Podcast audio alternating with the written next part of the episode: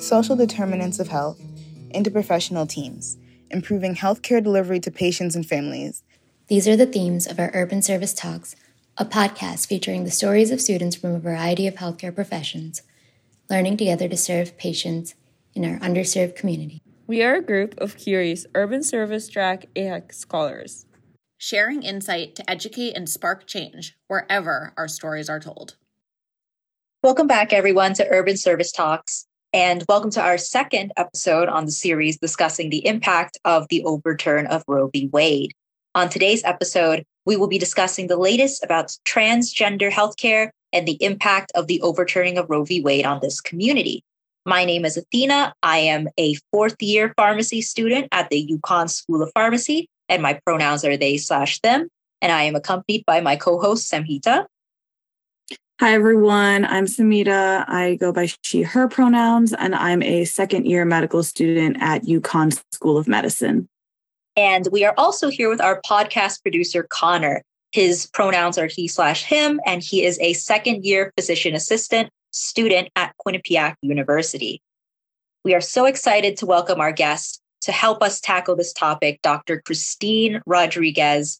Dr. Christine Rodriguez is a senior lecturer in the Yale University Graduate Entry Nursing Program and serves as the director of the simulation unit at Yale School of Nursing. She has a diverse background spanning multiple interest fields, which include the LGBTQIA healthcare, racial equity and social justice, spirituality, and medical cannabis use, amongst other things. We are so grateful for her to be here and are ready and willing to learn all we can regarding transgender healthcare in general and what that looks like right now in this post Roe v. Wade era that we live in today. As a disclaimer to our listeners, all views and opinions discussed on this podcast are our own and are not representative of any institution any of us are associated with, which includes Connecticut AHEC, Urban Service Track, UConn, and other affiliations. That being said, we have a jam packed episode, so we are going to get things going and with our fabulous guests, of course, and this very important conversation. Let's start with getting to know you a little bit more, Dr. Rodriguez, and what your current role is right now.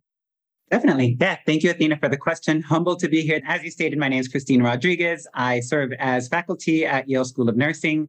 I'm a director of the simulation unit, so I'm responsible for simulation-based education, and I root most of those concepts on LGBTQ plus healthcare. And I also serve as the co-chair of the graduate entry pre-specialty in nursing program. For my clinical work, I am a nurse practitioner by training, a family nurse practitioner, where I've kind of been working with this patient population for quite some years right now, doing gender affirming hormones, as well as kind of referrals for gender affirming surgeries. A lot of educational kind of services like this discussing um, the needs of trans healthcare and the importance of infusing it within um, healthcare curriculums. Thank you so much. You're an expert in this um, topic, and we're really excited to have you here to have this discussion with you.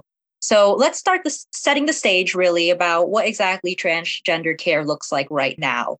In your opinion, what is essential for trans patients' health care and what is essential for their care? That's a great question, Athena. I think it's important to understand that, you know, trans folks know their bodies, right? Um, so they know their bodies best. And I think it's important to kind of put that on the forefront. Um, and in approaching patients like this, we have to have cultural humility. Um, I talk often about the difference between cultural humility versus cultural competence. And cultural humility is how we should be approaching care. We can never become competent in someone's culture, right? We're not even competent within our own cultures, which is really an interesting notion to even believe. But yeah, in the forefront of trans healthcare, I think that putting them at the forefront, their bodies is what matters most. So they know by the time they reach healthcare what they want, what their goals are. And our goals as healthcare providers is to guide them through that journey, right? Facilitate that journey with them, collaborate on a participatory approach where we guide them and say, okay, what is it that you want? How can we help you reach that journey while doing it safely in a medical way, looking at lab values and not looking towards, you know, different markets for these kind of things.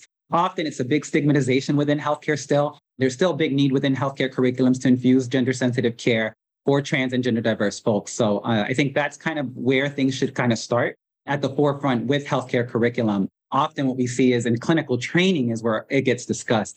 But if we can train healthcare providers and our healthcare clinicians to understand these needs right from the get-go within school, it would help kind of mitigate this um, health disparities we see within the population as well as health inequities.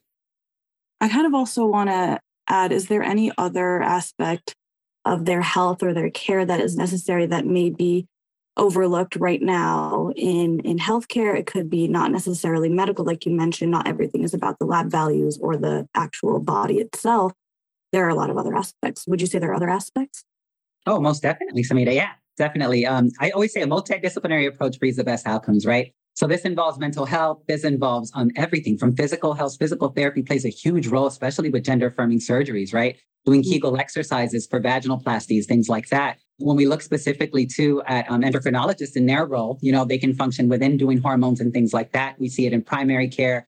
We see it with plastics. Plastics plays a huge role with a lot of gender affirming surgeries.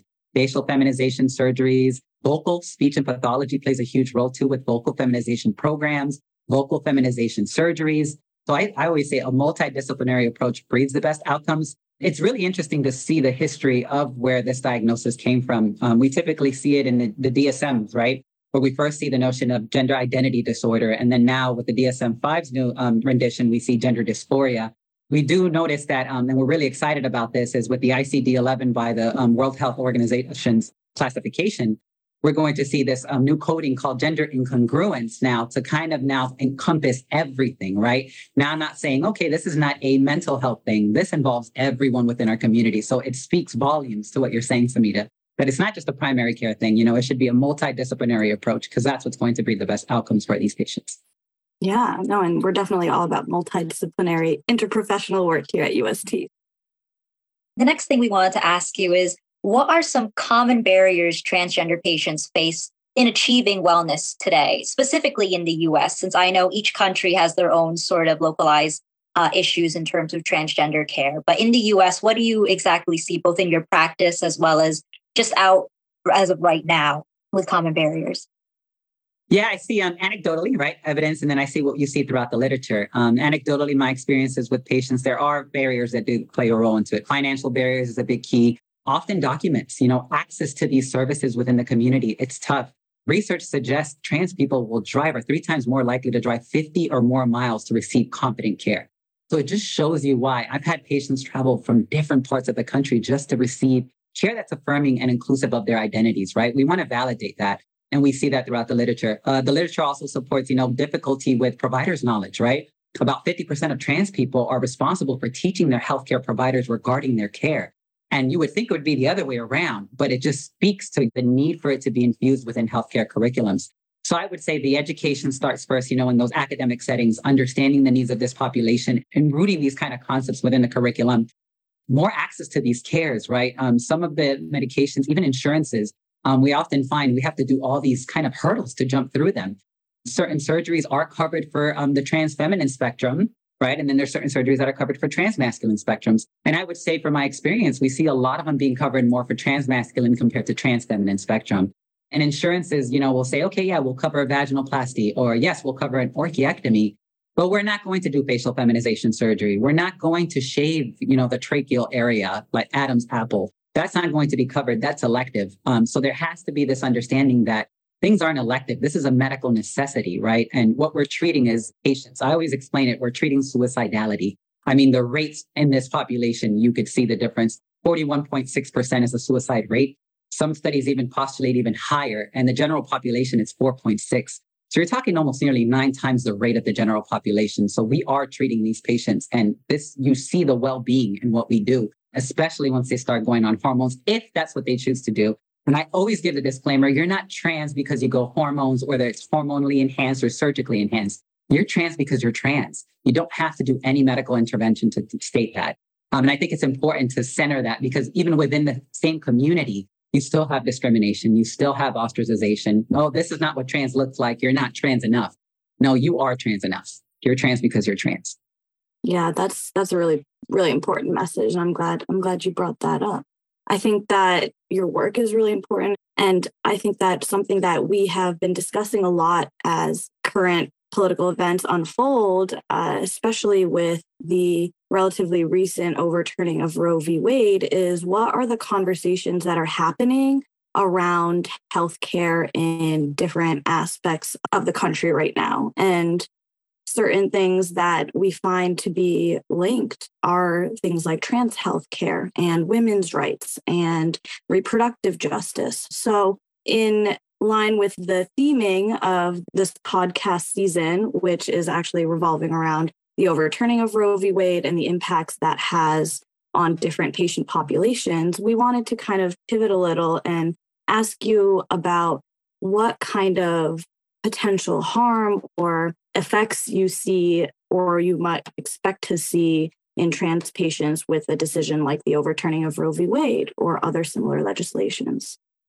Yeah, it was a blow. Um, I'll be honest to you. The trans community really suffered with this one, especially our trans men and our non binary patients. Um, it was really, really such a tough blow because of the reproductive rights, right? Now you're basically saying that, you know, your body doesn't matter, right? Now you're saying you don't have the choice. You've removed that choice and the ability to do it I've had experiences with patients who speak about their stories, you know, that even just the process of having a child or giving birth can be gender dysphoria to their bodies. And now what you're saying is you don't have an option for that. You have to go forward with this and have a dysphoric experience where you're giving birth and you may not necessarily want that process, right? So it really kind of confounded a lot of variables and it set the tone for a lot of different things, right? Um, one of the things that we see is specifically within the population is okay, now's the overturning of Roe versus Wade, but is this almost like an initial starting point for anti trans legislation now? And now we see this kind of picking up in a lot of various states where now we're seeing anti trans legislation, blocking of gender affirming hormones for our trans youths. So lots of these things have a ripple effect that are impacting not just, you know, people always say, you know, women's rights or reproductive rights, but we often forget about historically marginalized populations like trans men who often are discriminated in obstetrics and GYN settings because of who they are and their identities. I recently had an experience where I was able to talk to a trans man who told me, you know, they went to go get their PAP done. And um, the laughing by the staff was enough for them to get up and leave. Because they said, you know, we, I saw that they were being ridiculed, even the way they were trying to call my name. And often within the room, they were accompanied by their parent, and the parent was super supportive, but the looks that they were getting. And even one patient on the other side said, um, Why are you here? I don't understand why you would be here receiving care. And that was more than enough for the trans person to say, you know what, this is not an affirming and inclusive environment for me. I don't feel safe accessing care here and look for more of an affirming environment and look for those resources within the community. So the overturning of Roe versus Wade impacts a lot of folks, but it definitely was a blow for our trans masculine and non binary identities. That's a really powerful and upsetting story to hear. And, and I'm sure that many trans folks experience similar situations, which is really unfortunate. And that's also part of the reason why we're here. We're trying to educate ourselves as well as any of the listeners of the podcast. And I also wanted to expand on that and ask a little bit about you mentioned that there's this fear around one piece of legislation kind of leading to a different kind of outcome in different populations, not just the population that people would assume is affected by this. I don't know if you have any other thoughts on that intersection between trans health care and reproductive rights and how one thing affects the other inevitably. Yeah, most definitely. Yeah. Uh, when we think of reproductive rights, right, we think of contraception, right? And what's the big thing with contraception? It's hormones, right? That's what usually we think of hormones, hormones, hormones. So for trans people, hormones, right? That's their life, right? People take it daily, daily for the rest of their lives if they need it. And I think it's important to keep that kind of understanding because what you just impacted now is saying reproductive rights now are being challenged, right? And if this is being challenged, what's next? Is gender affirming care going to be challenged? Access to hormones, right? And hormones is what is needed. Like we spoke about that suicidality rate. For some people, hormones is what they need to be able to feel good in their body, not feel dysphoric, right? And I always explain dysphoria as it doesn't have to just be body dysphoria. It could be social dysphoria, right? The way that you express your gender in society and whether someone calls you by certain terminology or if they sir or ma'am you or use the wrong pronouns. This is social dysphoric feeling you're going to have. So it shouldn't just be, hey, it's just body dysphoria that transgender diverse folks experience. It's both social and body dysphoria. But yeah, once we hear, hey, hormones are being attacked, reproductive rights are being attacked, the next thing our minds go into is, okay, well, wait a second. Does this mean we may not have access to hormones anymore? I always remember about even the change of administration, right? Um, when new presidents took a place, I remember a lot of patients where I may not be able to change my name. Can I get a name marker change immediately? Because I think that this president may create a law that may stop me from changing my name. And how do I change that on documents like federal documents, like passports and things like that, like social security? it really can create a chaos kind of environment for folks. Um, and it really almost puts an impetus on patients to say, okay, well, wait a second. I need to get my documents intact. And again, we're kind of dealing with these inequities, right? Anxiety now coming back up. Some of the depression rates now are increased as a result of some of these legislations that are being passed. So it definitely has a rippling effect. Um, and it's very concerning, definitely, to know that, wait a second, if this was done, what's next on the line? What are we seeing?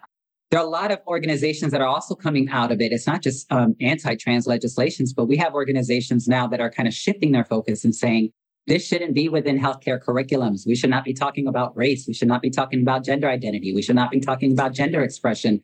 And all these things, um, there's an interesting group that speaks about, you know, we're going to attack the spaces that are doing. They're attacking medical schools and medical school curriculums because they're teaching these things um, and saying that we're influencing the population. It's not an influence. Trans people have always existed. Um, you could see from the beginnings of times. In fact, even through my seminary education, there was a discussion about eunuchs and how eunuchs played a role specifically as the gender diverse folks within that specific time frame. So it's interesting to see the World Professional Association of Trans Health in their Standards of Care 8, they actually have a section dedicated to eunuchs and describing that. So this is not something that is, hey, brand new. This has existed from the beginning of time. And, and that's interesting. I didn't know that about eunuchs. Yeah, definitely need to do some reading.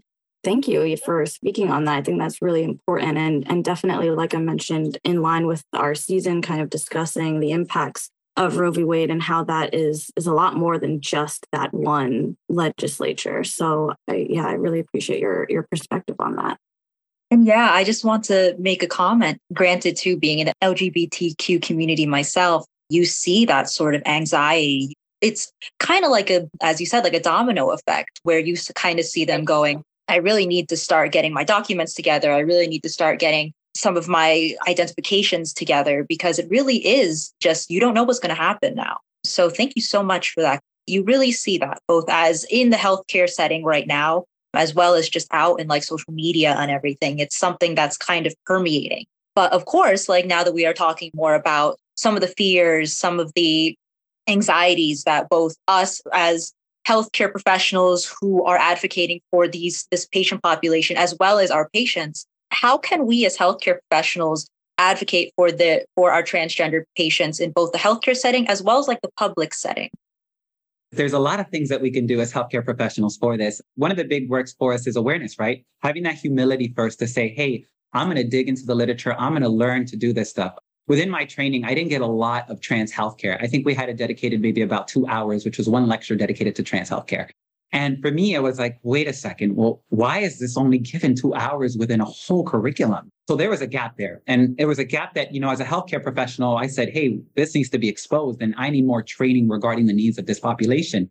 I attended conferences. I said, you know, let me go through the national conferences specifically. We have great conferences that are national throughout the nation. Fenway puts a great one out on discussing trans healthcare needs. Mazzoni Center out in Philadelphia does another great one discussing the needs of trans folks. And we're seeing a lot of these popping up everywhere.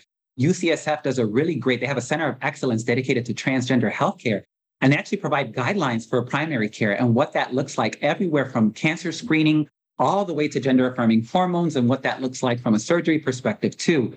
So the research is out there. We just have to dig it, right? I always say, you know, as healthcare professionals, we we grab our shovels and we go where we need to go and we dig, we dig, we dig, we dig until we learn that information, right? That's what we learned when we were in school. We study, study, study, study, study. And that should continue, right? The process of studying doesn't stop. We're lifetime learners, right? Just as our society ever evolves, we have to evolve with that society. We need to keep up with that terminology. We need to know the best needs of our communities. We need to reflect the diversity that we see in our community within our own healthcare workforce, right?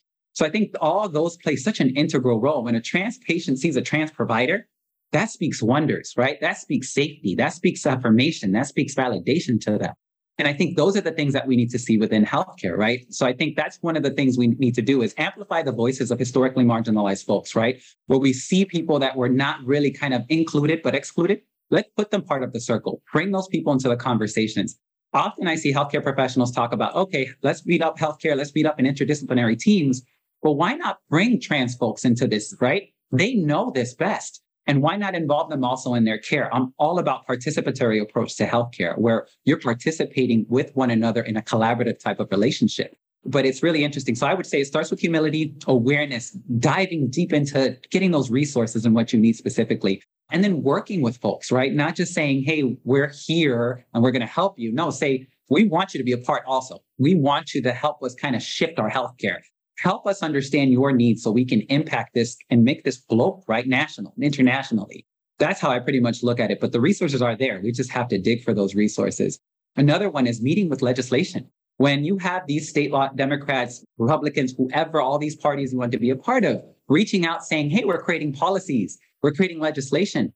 We're healthcare providers. We should take tolls in that. We should discuss those things with them. Had a wonderful discussion, I think about a week ago or two weeks ago with Connecticut legislation looking specifically at trans policies. We should be talking, what does that look like for K to 12, right? What does that look like within healthcare settings? What does that look like for people within our judicial system? What does that mean for them? if we don't speak about these things and we don't, we're not going to create the change that's needed within the community, right? We're just going to say, okay, someone else can do that work. But no, we can change that landscape. We just have to put ourselves out there. So whenever you have those opportunities to, you know, be able to speak on legislation or do that or policy work, be up there in forefront. Don't shy away from it. It's a collaborative mindset. You're working with legislation to kind of do this together. It's not, you don't have to be an expert on policies. You don't have to be an expert on this stuff. You just have to want to commit to making a change making the world better for people, right? Affirming them, validating people's experiences. It's not good to negate their lived experiences. It's all about treating them, meeting the patient right where they're at. So I definitely think legislation, awareness, humility, digging up those resources, like we said, all of those are great starting points. Funding organizations, right? Working with the organizations that also help these folks. GLAD is a great one that does great on birth toolkits, providing gender markers, things like that. Human Rights Campaign, becoming an organization that participates with the Healthcare Equality Index that the Human Rights Campaign does to become a national leader in healthcare or LGBTQ plus rights. So there are opportunities that we could do. We see it a little bit in healthcare, right? Um, I was I was really amazed to see Medicaid and Medicare services say, "Hey, we want to make this meaningful criteria for us to collect SOGI data and SOGI sexual orientation, gender identity, or expression data." And to me, I'm like, why haven't we been doing this? Why haven't we been asking patients about their gender identity, their pronouns when they first see us? Same thing, organ inventories. What kind of organs have do they have present? We should be asking everybody that, not just trans and gender diverse folks, because it's important from a cost resource utilization standpoint. When a trans woman goes and accesses service in the emergency department, no one even comes to think about, hey, is this a trans person? Is this not? Nobody asks the gender identity. They assume. So they say, okay, this must be someone who was a born a woman, sex assigned at birth was a woman. Let's just give them a pregnancy test to make sure they're not pregnant. Little do they know that this person could be a trans woman and is unable to conceive. And there you go, losing wasted money because of the resources by not asking the right questions. So there is a need for the importance of a two-step identity process where we're asking people their sex assigned at birth, as well as what gender identity or gender expression they have, because that promotes a lot of outcomes within healthcare. It drives how we screen. It drives how we treat STIs. It baffles me to understand, like, why aren't we doing these things within healthcare? And why is it being talked about right now? This should have been existed a long time ago and could help these inequities and disparities we see right now because it is heartbreaking. One of the statistics was 19% of trans or gender diverse folks are refused medical care because of their gender identity. That's 19% saying, hey, I don't want to see you because you don't belong. And then 2% are actually sexually assaulted by their healthcare providers. So when you hear these numbers, you're, you're like, wow, is this what we're hearing? And these are the reasons why is because we're not out there. They're not seeing us as a refuge of safety. They're just saying, oh, if this person is trans confident, okay, this is who I'm going to go to. But if we have nothing that says it, there's nothing, no pronouns, nothing listed on a website, they are not going to access services because they're in fear of the discrimination that they've experienced within healthcare settings. And compared to most settings, healthcare is one of the most discriminatory regarding trans care. Dr. Rodriguez, thank you so much as you said at the very beginning, a trans patient or a, non, gender nonconforming or non-binary patient, they know their body best. And so bringing them into the conversation, bringing them into their own patient care and letting them sort of steer how they want their care to go, that is so important because as you said, giving these patients exactly what kind of care they need and giving them sort of the space to speak about their care and what they feel is important. You did touch a little bit on resources, but we did want to ask too what specific resources are available currently for healthcare professionals that can better help us to care for our transgender patients? What are some things that we can point towards or maybe even suggest to our transgender patients currently? There's a great amount of resources. I know I touched a little bit about it. Um, what great starting point, especially for primary care, um, is UCSF Center of Excellence um, Transgender Care Guidelines. Uh, Maddie Deutsch has done a phenomenal job, her and her colleagues, um, doing this resource, and it is a great starting point just to kind of understand a little bit about the needs of, of trans folks, right, and gender diverse folks. So I think that's a great one. Um, the Journal of Endocrinology, Hembree et al. Um, did a beautiful position paper in 2017 that discusses, you know, the guidelines for how we access gender affirming care, both for trans youths as well as adults. And that looks great. And it's a great discussion regarding the complications associated with hormones and provides a great discussion regarding, hey, these are the lab values we're looking for. This is what we should be doing prior. It's another great resource. Um, the DSM-5, again, we always say a multidisciplinary approach, right? So we see that diagnosis of gender dysphoria within the DSM-5, but still it's important to us understand what that means. So looking at that criteria specifically what it is. Currently, as it states, in order for you to have gender affirming surgeries, you need two letters from behavioral health clinicians. And that's why you cannot negate the focus of interdisciplinary. Because if you just do all medical, guess what? If you're looking for a uh, gender affirming surgery, you're not going to be able to get it from a healthcare provider who does primary care but you will be able to get it from someone who does behavioral health because they have the ability to write that letter. We're hoping with the shift from gender dysphoria to gender incongruence that now we're going to see more of, you know, medical providers in that type of setting, primary care, things like that, writing those letters for these patients. Because as it sits, what I to do is just write a letter of medical necessity. So lots of kind of interesting resources with those. I also would say the standards of care set forth by the World Professional Association of Transgender Health. And they update these. And this is a great collection of great experts within our community nationwide who discuss everything covering you can imagine trans and gender diverse care. That's a great starting point. So you've got UCSF, you've got WPATH, um, you've got the conferences I've discussed like Fenway, Mazzoni Center. If you're a student, tap into the LGBTQ centers within there. Ask to learn more about those experiences. Sit with someone who is trans or someone who's different from you and actually listen to their story. There's so much power to learn from someone's lived experiences, and it really shapes how you kind of change your own perspectives. So I always encourage a mix of those, but those are great resources for people kind of to tackle on regarding to a great starting point. As far as education, right? I think this is another interesting area where how can we kind of make this more inclusive and look at kind of dynamics where we shift that we as faculty, we hold a privilege, right? There's a power dynamic within that room. And I think it's important that you need to restructure that. You have to shift those power dynamics and say, no, no, no, I'm here to learn as just as much from my learners as just as much as I'm teaching. And yep, whatever I teach you all, you all will learn, but the learners will teach me things too. This is a symbiotic relationship, right? And I think it's important to kind of speak and change and shift those power dynamics. You'll be so surprised to even hear students say, Hey, I think this question would be great if you just change the pronouns today. And then all of a sudden you're like, oh my goodness. So great example. Um, we had a lab that we were doing specifically for um, a class that we call childbearing families. And um, they were asking, you know, how can we become more inclusive? What can we do specifically? And what was one of my suggestions was, let me look at what you're saying. And they would say, you know, a woman has given birth and gravida one and para one. And I'm like, okay, why don't you just say they? They have given birth and let students reflect and think what that means. What does this mean to you? Who do you think this person is who's giving birth? Say a trans man. He has given birth. That changes and shifts. Students are like, well, wait a second. He's giving birth. That's a teaching moment. then you could say, yeah, well, let's talk about how trans men actually can give birth. Let's talk about how trans women can also breastfeed. And I think that's an important notion because sometimes people are like, well, wait a second. This, this doesn't exist.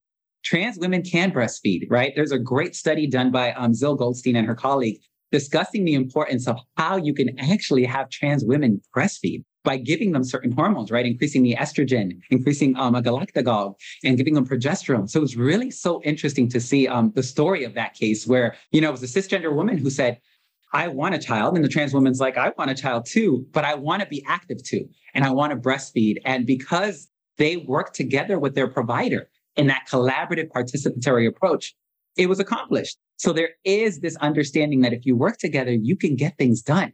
But don't isolate people, don't silo them, right? We're trying to meet the better good of our community. And the best way we can do that is by working together as a community to meet those needs.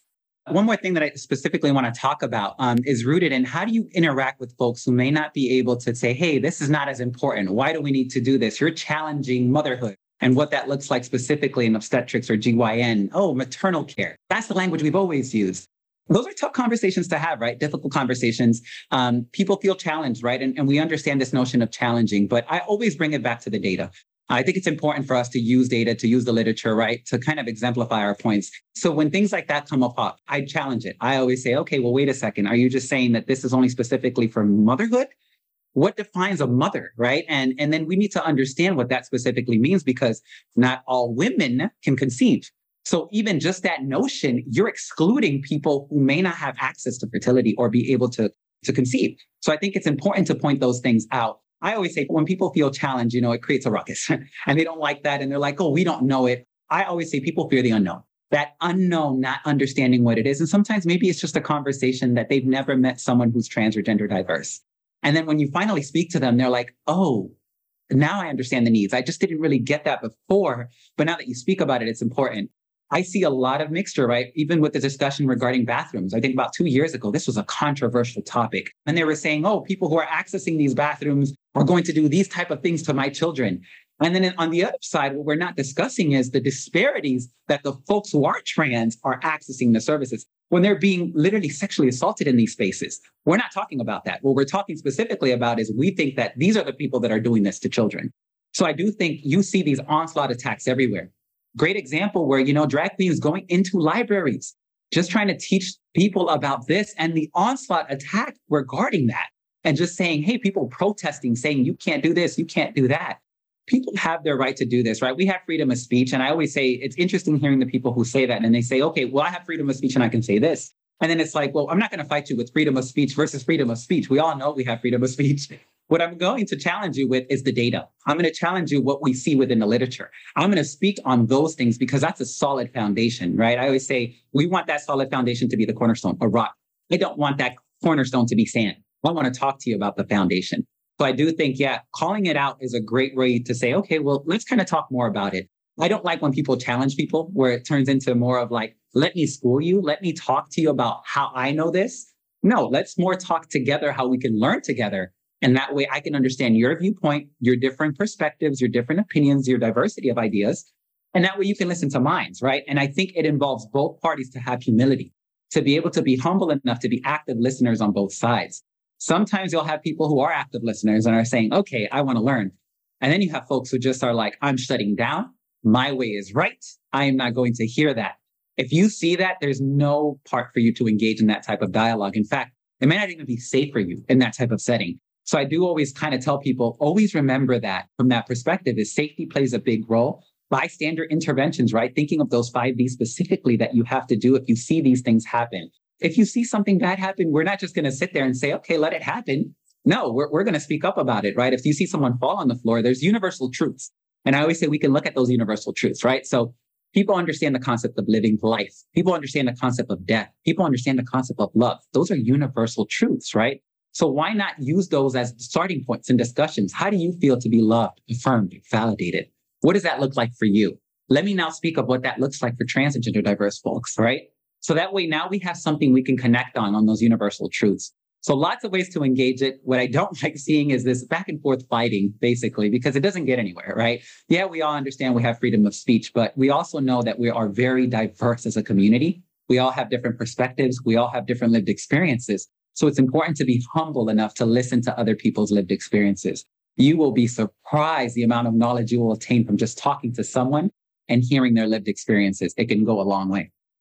That's a really important point to make and, and something that, you know, future healthcare professionals are definitely going to have to kind of confront these sort of conversations. So it's important for us to know.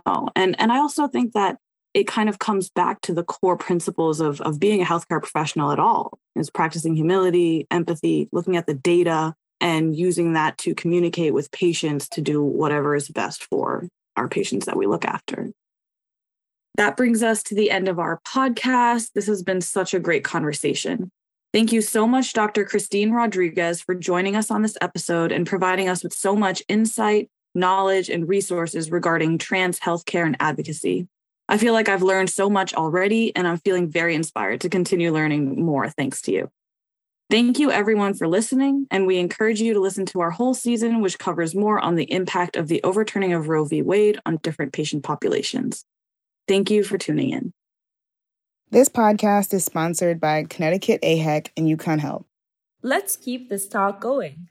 Join us on Twitter at Talks Service Instagram at Urban Service Talks, or by email at ust.pod at gmail.com.